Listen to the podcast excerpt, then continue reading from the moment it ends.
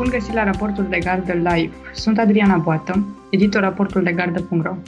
Emisiunea de astăzi, aș spune, este foarte importantă datorită subiectului abordat. Documentul de poziție realizat de Centrul pentru Inovație în Medicină asupra planului european de control al uh, cancerului. Și e foarte important pentru că, dincolo de setarea contextului asupra oncologiei la nivelul Uniunii Europene și la nivelul României, documentul propune și o serie de soluții foarte potrivite. Uh, și cine ar putea fi mai uh, potrivit să vorbească despre aceste soluții decât domnul dr. Marius Geantă, președintele Centrului pentru Inovație în Medicină. Bun găsit, domnule doctor! Bună seara! Și de asemenea, alături de mine o vedeți pe Bianca Gucoș, editor raportul de gardă.ro și medic rezident genetică medicală. Salutare, Bianca! Bună seara! Așadar, domnule doctor, de ce spun eu și cred că spune și dumneavoastră și toți cei care au citit documentul e atât de important și care e contextul în care s-a născut acest uh, document? Pe 4 februarie în acest an și am comentat acest lucru și voi a scris pe raportul de carte.ro Comisia Europeană a lansat o consultare publică asupra planului european de luptă împotriva cancerului. Ca parte din această consultare publică, Centrul pentru Inovație în Medicină a dezvoltat un document de poziție care, practic, reprezintă punctul nostru de vedere pe consultarea publică lansată de Comisia Europeană. Ce ne interesează din perspectiva noastră ar fi, să spunem, două lucruri. În primul rând, ca distanța dintre est și vest ă, să se micșoreze atunci când vorbim despre cancer. Și al doilea lucru, ca să facem din inovație un factor care de fapt micșorează această distanță, ă, ci nu o mărește, așa cum am văzut niște semnale în unele rapoarte legate mai ales de imunoterapie. Pornind de la aceste două ă, idei, și bazându-ne pe experiența pe care o avem deopotrivă la nivel național, cred că avem o cunoaștere foarte bună a sistemului de sănătate din România și a oportunităților și interacțiunilor cu instituțiile europene și cu mecanismele europene, cred că uh, putem să spunem că uh, prin acest document punem pe masă o serie de recomandări care sunt nu doar realiste, Uh, sigur că implementarea lor necesită anumite uh, schimbări și vom vorbi despre asta, dar uh, noi credem cu tărie că fără acest tip de transformare, obiectivele planului de cancer, planului european și obiectivele misiunii pentru cancer foarte greu vor fi atinse în centrul și în estul Europei. Înainte de a trece la aborda subiectele și recomandările din uh, document, să spunem că în aceste ultimele două săptămâni Planul European de Cancer a fost în atenția noastră la raportul de gardă, în live-urile noastre, început cu 17 iunie, când a avut loc uh, evenimentul organizat de asemenea de Centrul pentru Inovație în Medicină, care targeta aceste diferențe între estul și vestul Europei și în cadrul acestuia doamna Stella Kyriakidis, comisarul european de sănătate, a transmis uh, un mesaj vorbind tot despre inegalitățile în cadrul statelor membre și menționa un studiu Eurostat recent din care se observa că unul, într-unul dintre state, 82% dintre femeile din intervalul de vârstă 50-69 de ani au fost testate prin mamografie în ultimii 2 ani, în timp ce în altul procentul era de 0,2% și, surpriză sau nu, statul este România, cel cu 0,2%. Situația României a fost uh, discutată și prezentată, de fapt, și în cadrul raportului lansat la începutul anului de Swedish Institute for Health Economics, acel raport, uh, Comparator Report on Cancer in Europe, care arăta practic cum a evoluat uh, controlul cancerului în Europa în perioada 1995-2018. Vedem că sunt progrese în materie de supraviețuire, progrese științifice importante, dar uh, inovațiile în oncologie desigur aduc beneficiu doar dacă ajung și la pacienți, iar diferența dintre vest și est este o temă recurentă în acest uh, raport și România se află acolo menționată pe mai multe paliere. Uh, dacă ne uităm, de exemplu, la cheltuieli, țările uh, est-europene cheltuiesc cel mai puțin în oncologie, ceea ce reflectă cheltuielile în general mai scăzute în domeniul sănătății. De exemplu, situația României, dacă pornim general să ne uităm la cât la sută din PIB alocă pe sănătate, România e undeva la 5%. În condițiile unei medii europene bă, estimată la 9,9%. Acestea erau datele din 2018. Pe cap de locuitor asta înseamnă că undeva România cheltuie undeva sub 1000 de euro. Și dacă ne uităm la costurile directe în oncologie, România se află pe ultimele locuri. România cheltuie cel mai puțin pe cap de locuitor, undeva la 36 de euro. Asta arăta raportul în 2018. Sunt țări precum Elveția, unde suma asta trece de 500 de euro. Și dacă vom compara, sunt aceste grafice bă, care compară situația din 1995, de exemplu, unde România se încadra tot pe ultimele locuri. Deci sunt câteva date cumva alarmante. Dacă ne uităm la medicamentele care au fost aprobate uh, în ultimii ani, de exemplu în perioada 2012-2018, uh, EMA, Agenția Europeană, aprobă aproape 10 medicamente noi pe an. Uh, sunt mult mai multe dacă comparăm cu perioada anterioară, când între 2001 și 2011 se aprobau cam 4 medicamente. De asemenea, în ultimii 5 ani, imunoterapiile sunt standard în mai multe tipuri de cancere și în ceea ce privește imunooncologia, se observă niște discrepanțe importante în materie de acces între țările europene, între vestul și estul Europei.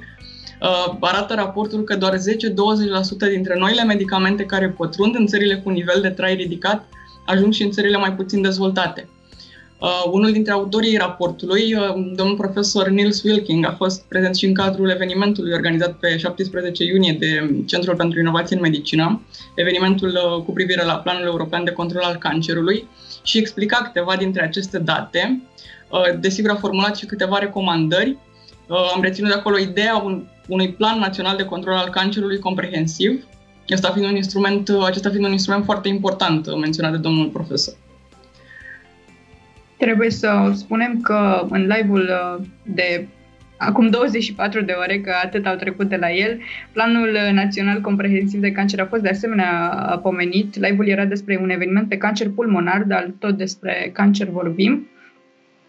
Și mai mulți speaker au menționat acest uh, plan. Uh, doriți să spuneți ceva, domnule doctor, vă rog.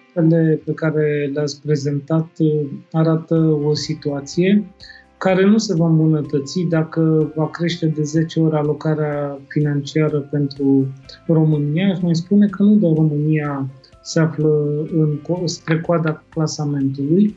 Este o realitate de foarte multe state care s-au aflat uh, din coace de cortina de fier până acum 30 de ani, uh, au, sunt în aceeași, în aceeași situație. Iar aici este un uh, mix de factori, de fapt care duc uh, sau care ne plasează în continuare în această situație. Problema finanțării, ușor de cuantificat în, în rapoarte. Este problema accesului, pe care foarte bine ai, ai menționat-o, care este legată pe de-o parte de, uh, de componenta de finanțare, pe de altă parte e legată de foarte multe elemente birocratice. Dacă vorbim despre elementele birocratice, deja intrăm în discuția despre sistemul de sănătate care de fapt reprezintă un factor mare de întârziere a accesului la inovație. Menționai, Adriana, discuțiile despre cancerul pulmonar și avem acea hartă, să spunem, a întârzierilor unui pacient cu cancer pulmonar de când apar primele simptome și până are acces la tratament, trec 5-6 luni de zile. Deci, cu alte cuvinte, abordarea la nivelul sistemelor de sănătate, transformarea sistemelor de sănătate este importantă pentru a asigura accesul. Însă mai avem alte serii de date care ne spun că și în situația în care un medicament ajunge la, la un pacient, adică ajunge să fie compensat, nu neapărat ajunge la pacientul care are nevoie de el.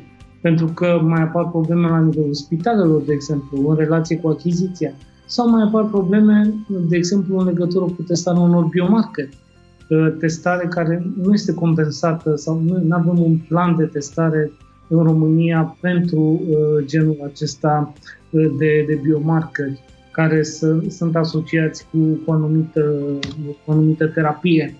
Uh, așa încât mergem cu discuția în planul, în planul practicii medicale, care și ea este foarte greu, ține pasul cu, de fapt, cu evoluția tehnologică.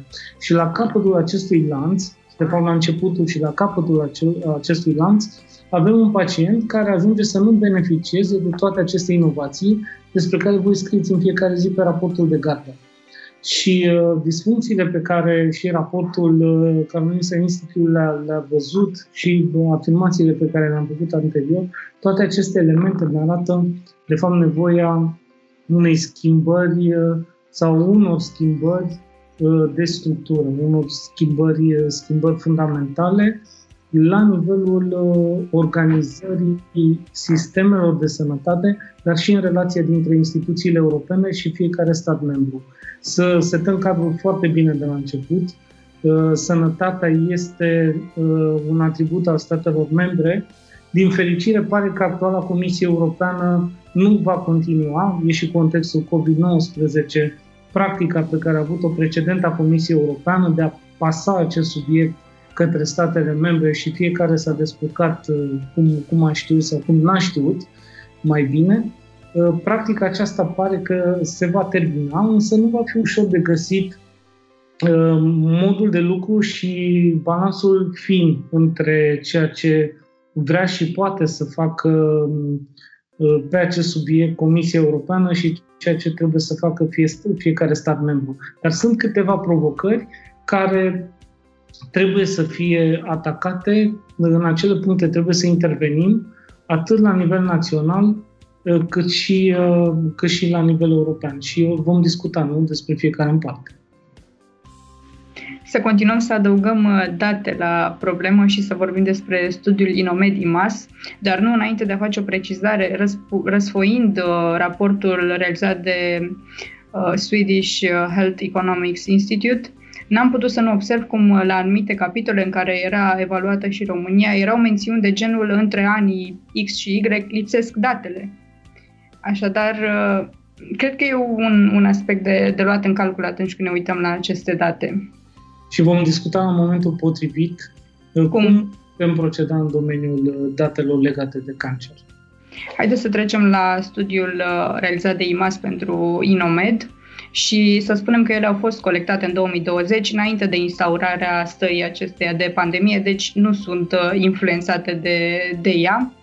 Iar Având în vedere planul european de cancer, sondajul a avut ca scop observarea percepției românilor uh, cu privire la inițiativele europene, iar la întrebarea firească care consideră că ar trebui să fie principala prioritate a acestui plan european de cancer, din cele 1000 de persoane intervievate în întreaga țară, 41% consideră că uh, prioritatea trebuie să se concentreze asupra îmbunătățirii prevenției și diagnosticului.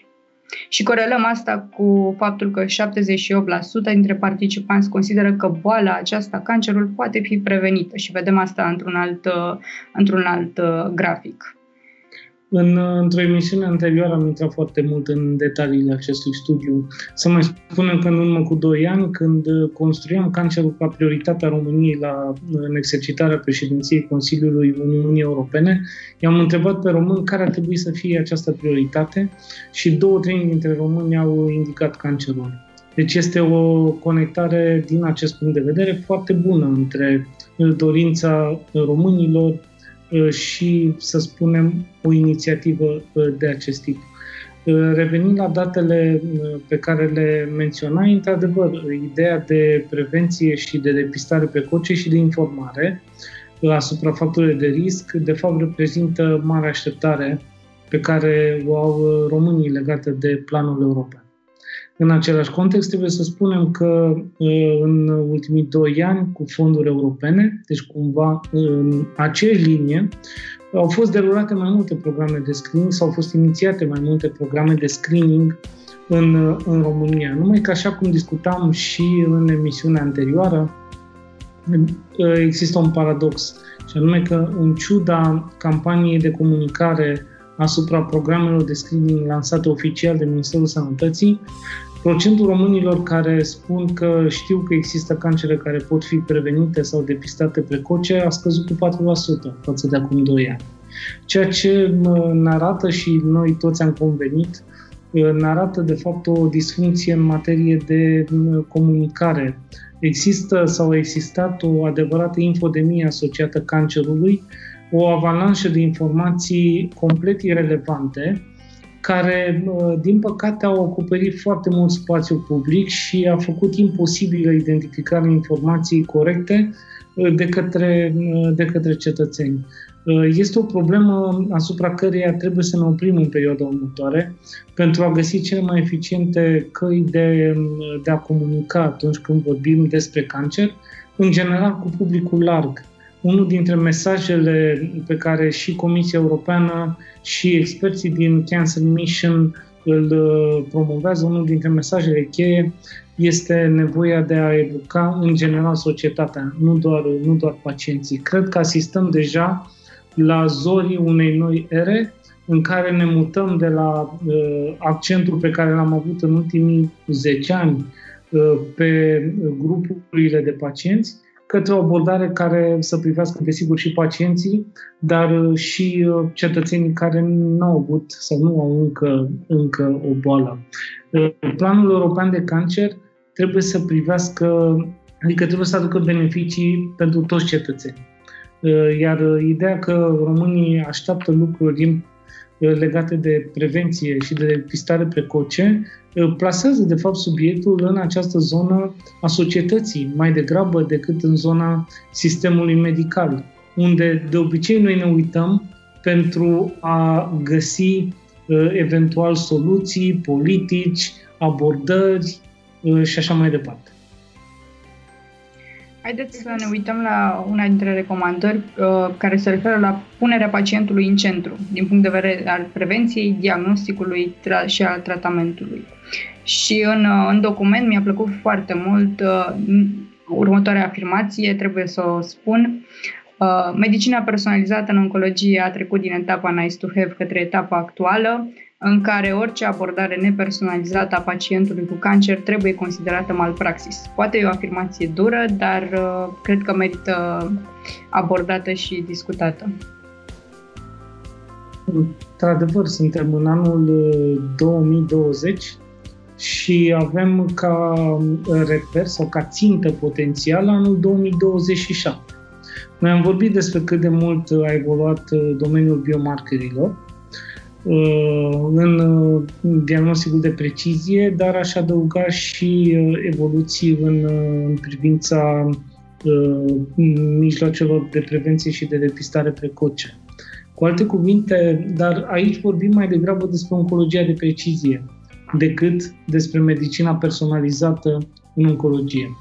Medicina personalizată presupune, e de fapt un concept mult mai larg presupune o abordare personalizată pe fiecare uh, palier, de la prevenție, la depistare precoce, la screening, la diagnostic, diagnostic de precizie, tratament, paliație, calitatea vieții, reinserție socială, tot cadrul care privește pacientul cu cancer. Cum putem face acest lucru uh, altfel decât uh, uitându-ne la fiecare bolnav cu cancer ca la o persoană?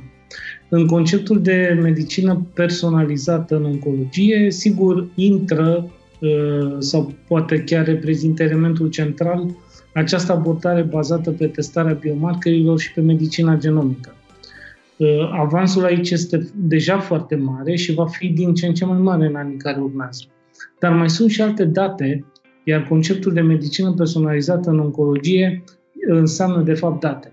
Mai sunt și alte date care pot să fie relevante pentru, un, pentru o persoană în relația cu, cu cancerul. Pot să fie atitudini și percepții pe care le are, poate să fie un grad ridicat de fatalism, cum am identificat, aproape 50% dintre români au acest, această credință, să spunem, conform studiului IMAS. Genul acesta de date sunt extrem de relevante și ele influențează comportamentele în relație cu prevenția și cu depistarea precoce și trebuie să ținem cont de aceste date atunci când ne gândim la programe de prevenție, de depistare precoce sau de screening, mai ales dacă vorbim despre uh, un screening în înțelesul modern al populațiilor la risc înalt. Aceasta este concepția, uh, să spunem, uh, de medicină personalizată aplicată pe fiecare palier în, în oncologie. Nu înseamnă că dacă pentru un anumit tip de cancer pentru depistarea lui precoce, poate n-am identificat un, un biomarker în înțelesul lui uh, genomic, dacă vreți. dar probabil că sunt alte date care pot să ne ajute cu condiția să le colectăm, să le analizăm și să știm să le dăm valoare la nivelul, la nivelul fiecarei persoane. Acesta este sensul în care uh, am făcut această afirmație că nu putem să ne mai gândim la cancer în general, la această boală, altfel decât uh, din perspectiva medicinei personalizate și vom vedea dezvoltări în perioada următoare Ehm, cu subconcepte eh, dezvoltate pe fiecare dintre aceste paliere și chiar cu soluții eh, bazate pe tehnologie care pot să ne dea eh, răspunsul la aceste întrebări. Ideea este că tehnologia se află aici, noi trebuie să, să-i dăm valoare la nivelul fiecarei persoane, cu condiția ca și fiecare persoană să consimtă să facă acest lucru. Iar pentru acest lucru, sigur, trebuie, cum spuneam mai devreme, să ne ocupăm să o informăm, să o educăm, să-i creștem nivelul de, de conștientizare. O altă serie de recomandări în cadrul documentului de poziție vizează sistemul. Sistemele de sănătate au nevoie de modele noi de guvernanță, de finanțare și de evaluare a rezultatelor în lupta împotriva cancerului. Și una dintre mm, recomandările specifice sunt, ține de recunoașterea rolului unor jucători noi, și anume beneficiile aduse de ONG-uri, Uh, mai ales în statele membre în care dezvoltarea sistemelor uh, de sănătate este, nu este optimă, a apărut această categorie nouă, organizațiile non-guvernamentale non-profit. Domnule doctor, aveți experiență în acest domeniu, care ar fi valoarea adusă și care e importanța, mai ales în um, aceste state cu sisteme de sănătate deficitare, să spunem. Cred că e un moment bun să lăsăm modestia deoparte și să spunem că dacă în ultimii doi ani și jumătate n-am fi lucrat pe tema cancerului, cu siguranță multe dintre lucrurile care s-au întâmplat în ultimul an și ceva, în România și la nivel european, probabil n-ar fi, ar fi lipsit uh, câteva elemente din, din tot acest concept. Uh, ne-am asumat acest rol și mă bucur să continuăm. În același timp, Uh, sunt alte organizații neguvernamentale și voi numi câteva uh, care în România și-au demonstrat uh, valoarea în lupta împotriva cancerului în ultimii ani. Avem Fundația Renașterea cu o istorie lungă pentru legată de cancerele femeilor cu implicări în activități de, de comunicare, de awareness, de engagement cu mediul politic, de asemenea pe componenta de servicii medicale și implicarea în programe de screening. Avem Asociația de Râși de Viață care construiește un spital oncologic. Avem uh, centre de paliație dezvoltate tot așa pe bază non-profit în uh, ultimii ani. Hospice Casa Speranței este, este iarăși un nume. Ce vreau să spun este că avem și cu toții recunoaștem asta, un sistem de sănătate disfuncțional nu putem și am tot așteptat ca din interiorul sistemului de sănătate să vină soluții. Iar toată această dezvoltare, n-aș numi o proliferare, această dezvoltare a zonei neguvernamentale ca o contribuție la lupta împotriva cancerului a venit ca o reacție la capacitatea scăzută a sistemului public și a spune chiar a sistemului privat de servicii medicale oncologice de a răspunde nevoilor complexe din zona oncologiei. Uh, numai că, pentru fiecare dintre entitățile pe care le-am, uh, le-am enumerat, dar sunt mult mai multe de atât, asociațiile de pacienți de asemenea pot să, să fie aici, societățile profesionale de asemenea. Uh, trebuie creat un cadru egal din punct de vedere al accesului la resurse. Cu alte cuvinte, este clară contribuția pe care o avem în lupta împotriva cancerului, chiar dacă poate nu tratăm pacienți cu cancer, iar această uh, contribuție trebuie să fie recunoscută prin documente, de exemplu prin Strategia Națională de Sănătate, prin Programul Operațional de Sănătate, prin Planul Național de Cancer, prin Planul European de Cancer și trebuie, în mod evident, cu toții să, a, să ne supunem acelui set de reguli în privința accesului la finanțare, în privința managementului proiectelor și al obținerii de rezultate în, uh, în proiectele respective. Uh, cred că are foarte mult sens ca, cel puțin pe acele zone care țin de managementul cancerului, în care sistemul public este deficitar, să fie încurajată expertiza care deja s-a creat în ultimii ani în, în zona non-profit. Acesta este sensul recomandării pe care, pe care o facem. Altfel, dacă fondurile și uh, eligibilitatea, uh, cum să spun, și la urmă viziunea uh, uh, planului va fi centrată în continuare exclusiv pe sistemul public, uh, iarăși nu cred că putem să obținem uh, rezultate cu mult mai bune decât obținem acum. O altă recomandare vizează aceste proiecte de twinning, despre care am mai discutat și în edițiile anterioare. Aceste proiecte care presupun un transfer de cunoștințe între instituții uh, pentru a facilita accesul legal al cetățenilor uh, din toate statele membre uh, și prin Planul European de Luptă împotriva Cancerului și prin Cancer Mission a trebuit promovat acest transfer de cunoștințe și, desigur, creată infrastructura pentru uh, a realiza acest lucru. Care ar fi uh, ideea din spatele acestei recomandări? Ideea ține de uh, inovație, care în mod evident s-a dezvoltat în statele din vest și este deja implementată în materie de, uh, a spune chiar, servicii medicale. Există o întreprindere mică și mijlocie, SMI, în, uh, în Berlin, care are capacitatea în acest moment să realizeze un diagnostic comprehensiv al cancerului pulmonar, dincolo de analiza despre care noi vorbim constant, a celor 300 sau 400 uh, de gene, mergând mult mai departe cu genul acesta de, uh, de analize. Am dat acest exemplu pentru a înțelege ce rol poate să joace mediul privat, odată, pe, uh, sau la această zonă de intersecție între cercetarea medicală bazată pe inovație și pe tehnologie de ultimă oră și folosirea în, în practica medicală. Vorbeam mai devreme despre cât de complicat este uh, ca să implementezi la nivelul practicii medicale uh, inovație.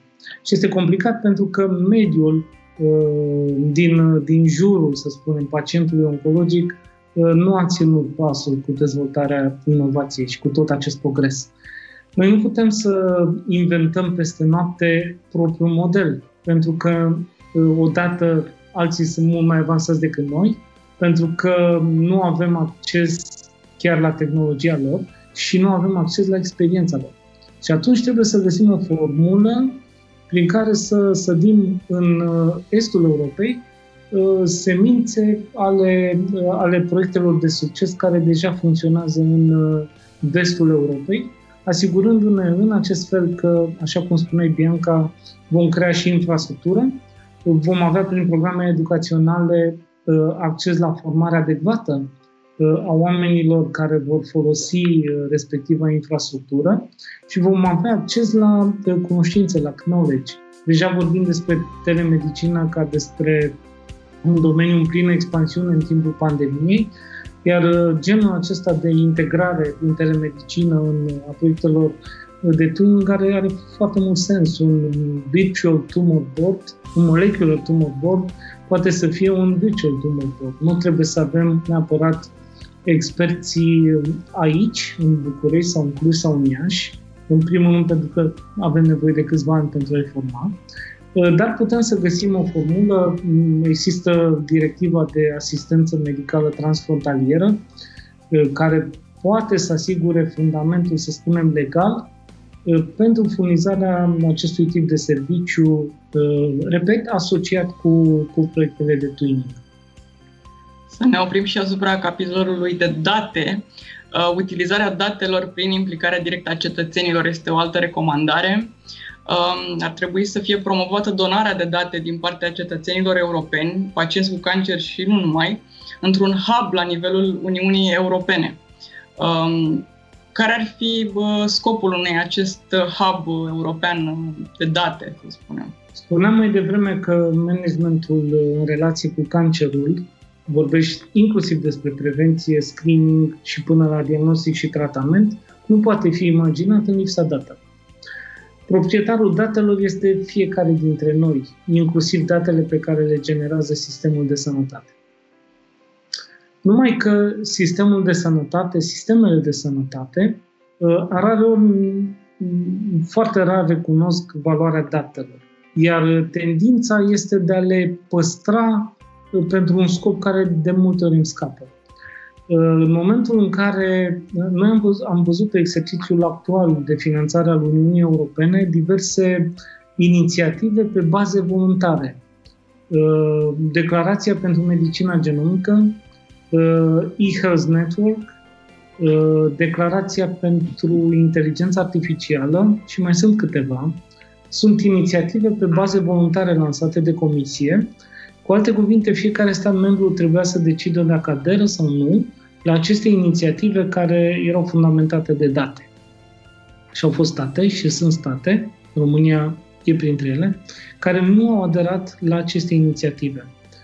Cu alte cuvinte, dacă în continuare vom lăsa decizia uh, ca datele pacienților cu cancer să meargă într-un hub european via sistemul clasic de sănătate, vom constata în anii care urmează că vor fi extrem de puțini pacienți care vor beneficia cu adevărat de datele lor. Repet, vorbesc inclusiv despre date care pot să provină sau care să aibă ca scop promovarea prevenției sau să, vin, să provină din programe de screening.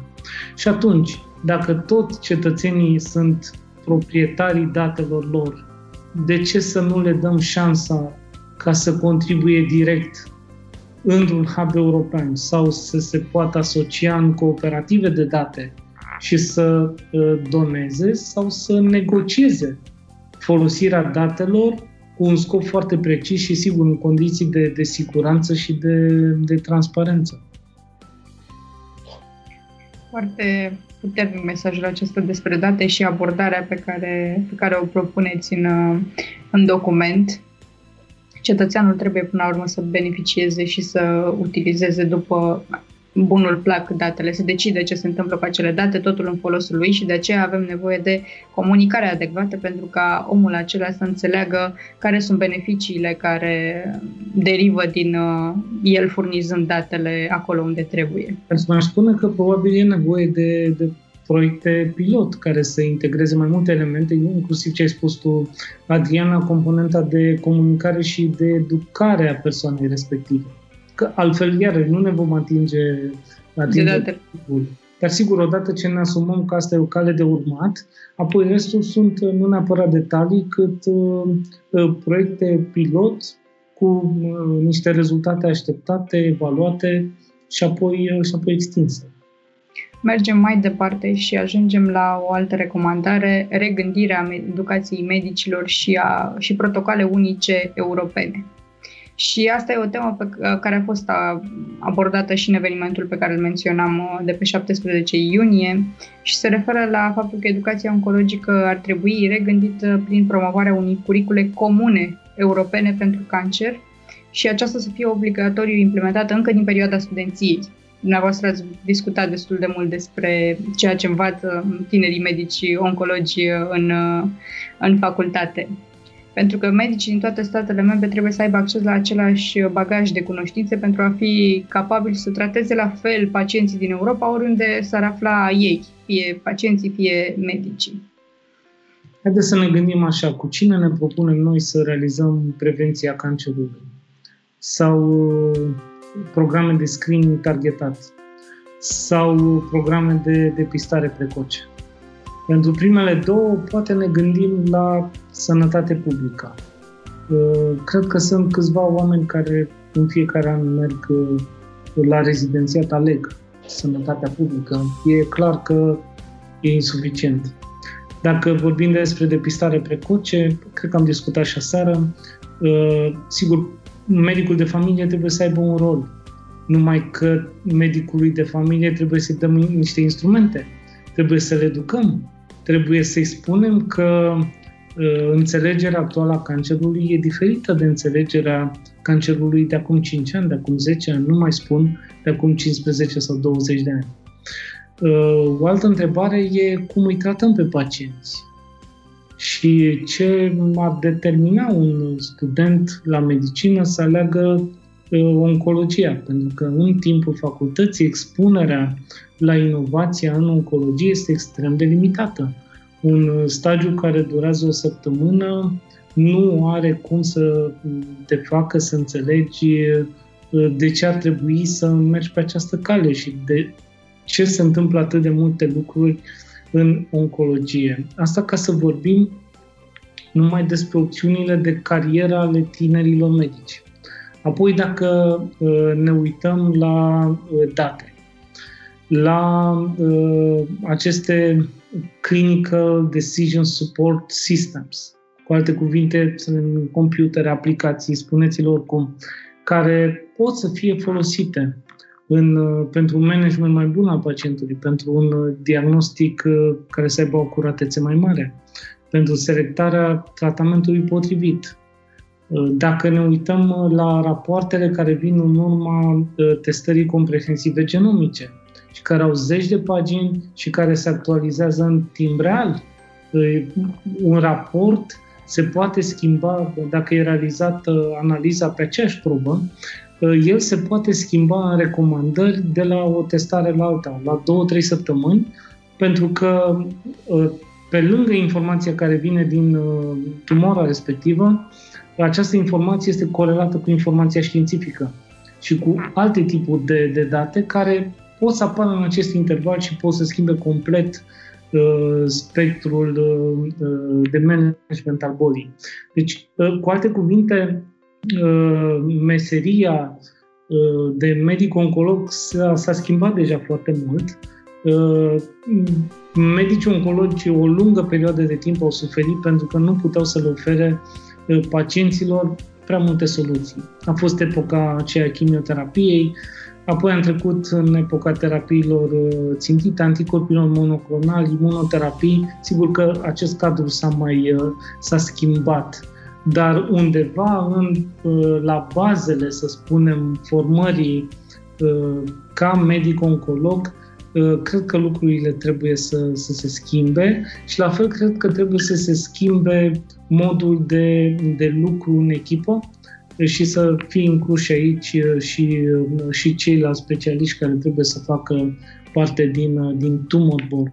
De fapt, ceea ce noi propunem este ca să existe uh, aceeași abordare din punct de vedere al practicii medicale uh, în toată Uniunea Europeană. Uh, un cod de bune practici care să fie, să fie implementat. Pentru că altfel putem să avem uh, pacienți care pun datele în uh, hub-ul european, putem să avem proiecte de twinning de cercetare și pacienții să contribuie și la ele, putem să găsim, dacă vreți, operatori privați sau non-profit care să facă toate aceste lucruri dar uh, când vom vrea să închidem cercul din punct de vedere terapeutic, s-ar putea să ne lovim de niște, de niște bariere istorice care la urmă unui nu sunt foarte greu de, uh, cum să spun, de modificat. Nu ar trebui să fie foarte complicat. La urmă urmei sunt șase ani în facultate și cinci ani în rezidențiat. Uh, eu cred că e un timp suficient ca să pui bazele unui mod de gândire Uh, și de, de acțiune puțin diferit. Dacă încep de la început și nu aștept până nu este prea târziu. Să ajungem uh, la o altă recomandare care se referă la fondurile europene și conceptul acesta de pay per value. Și în uh, document se specifică că fondurile europene alocate pentru planul european și pentru Cancer Mission trebuie utilizate la nivelul statelor membre pe acest principiu Uh, și fiecare entitate care accesează aceste fonduri, fie, el, fie ea publică, privată, non-profit, trebuie să aducă valoare pentru cetățeni și pentru pacienți prin proiectele pe care le derulează. Programul de screening pentru cancerul de col uterin a inclus până acum aproximativ 15% din uh, totalul femeilor eligibile în mai mult de 5 ani de proiect. Majoritatea finanțării a venit uh, din fonduri europene. Nimeni nu-și imaginează că au primit numai 15% din fonduri. Cei care au derulat acest program marcat evident de insucces. Uh, discuția trebuie să, trebuie să punem piramida invers. Și anume să ne gândim la uh, cel care ne plătește, la cetățean și ceea ce vrem să-i oferim lui. Nu trebuie ca folosirea fondurilor de cercetare sau a fondurilor de screening uh, să aibă ca drept obiectiv sau scop uh, creșterea veniturilor unor persoane implicate în programele de screening sau acoperirea chiriei pentru că alocarea nu e suficientă de la bugetul de stat. Sau întreținerea aparatelor sau alte. Aparatelor sau achiziția de alte aparate folosite în, în alte scopuri. Folosirea trebuie făcută urmând interesul persoanei respective. Sigur că dacă în urmărirea interesului cetățeanului, a persoanei respective, se întâmplă ca un medic să fie mai bine plătit, ceea ce e absolut corect. Se întâmplă ca să nu să aibă loc achiziții, e nevoie de achiziții, am vorbit despre uh, tehnologie și așa mai departe. Acestea trebuie să fie lucruri, uh, trebuie să fie consecințe. De fapt, viziunea trebuie să fie, să fie alta. Și uh, revin la o idee pe care am spus-o mai devreme, și anume că dacă vor veni de 10 ori mai mulți bani pentru screening în România, noi nu vom obține rezultate mai bune decât acum, considerabil mai bune.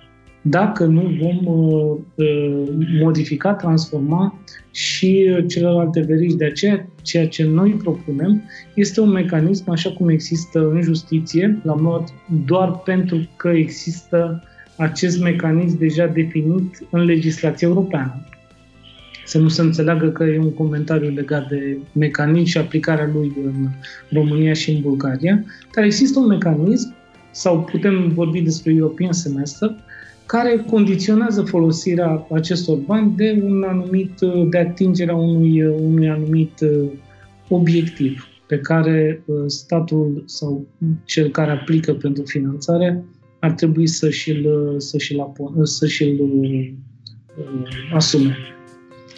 Ajungem, iată, încheiem uh, discuția cu o recomandare puternică care, fără să vrea face referire la justiție, acesta e un subiect delicat pentru România, nu intrăm în acele detalii, dar cred că ar trebui să rămână în, în mintea tuturor această recomandare, pay per value, foarte important.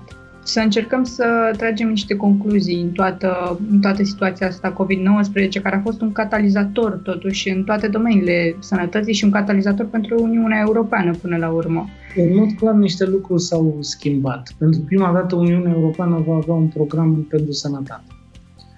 În al doilea rând, cel care la nivel executiv până acum conducea, să spunem, situația sănătății, DigiSante în Comisia Europeană și a schimbat locul de muncă. Ceea ce, sigur, creează premizele pentru un nou mod de a gândi lucrurile. Pe de altă parte, este Cancer Mission uh, și este Planul European de luptă împotriva cancerului, care deja au fost inițiate și, din punctul meu de vedere, pot să constituie acel uh, program prin care Uniunea Europeană poate să demonstreze că poate să facă mai mult în domeniul sănătății. Sigur că pandemia ocupă în continuare și agenda publică, consumă foarte multe resurse, e o discuție care va continua, dar dacă ne uităm uh, la ceea ce avem în acest moment pe masă și trebuie făcut în acest an în materie de uh, politici pentru cancer în Uniunea Europeană, cred că avem o foarte mare uh, oportunitate, de fapt. Vorbeam mai devreme, la începutul emisiunii, Adriana, despre uh, ideea de inegalități.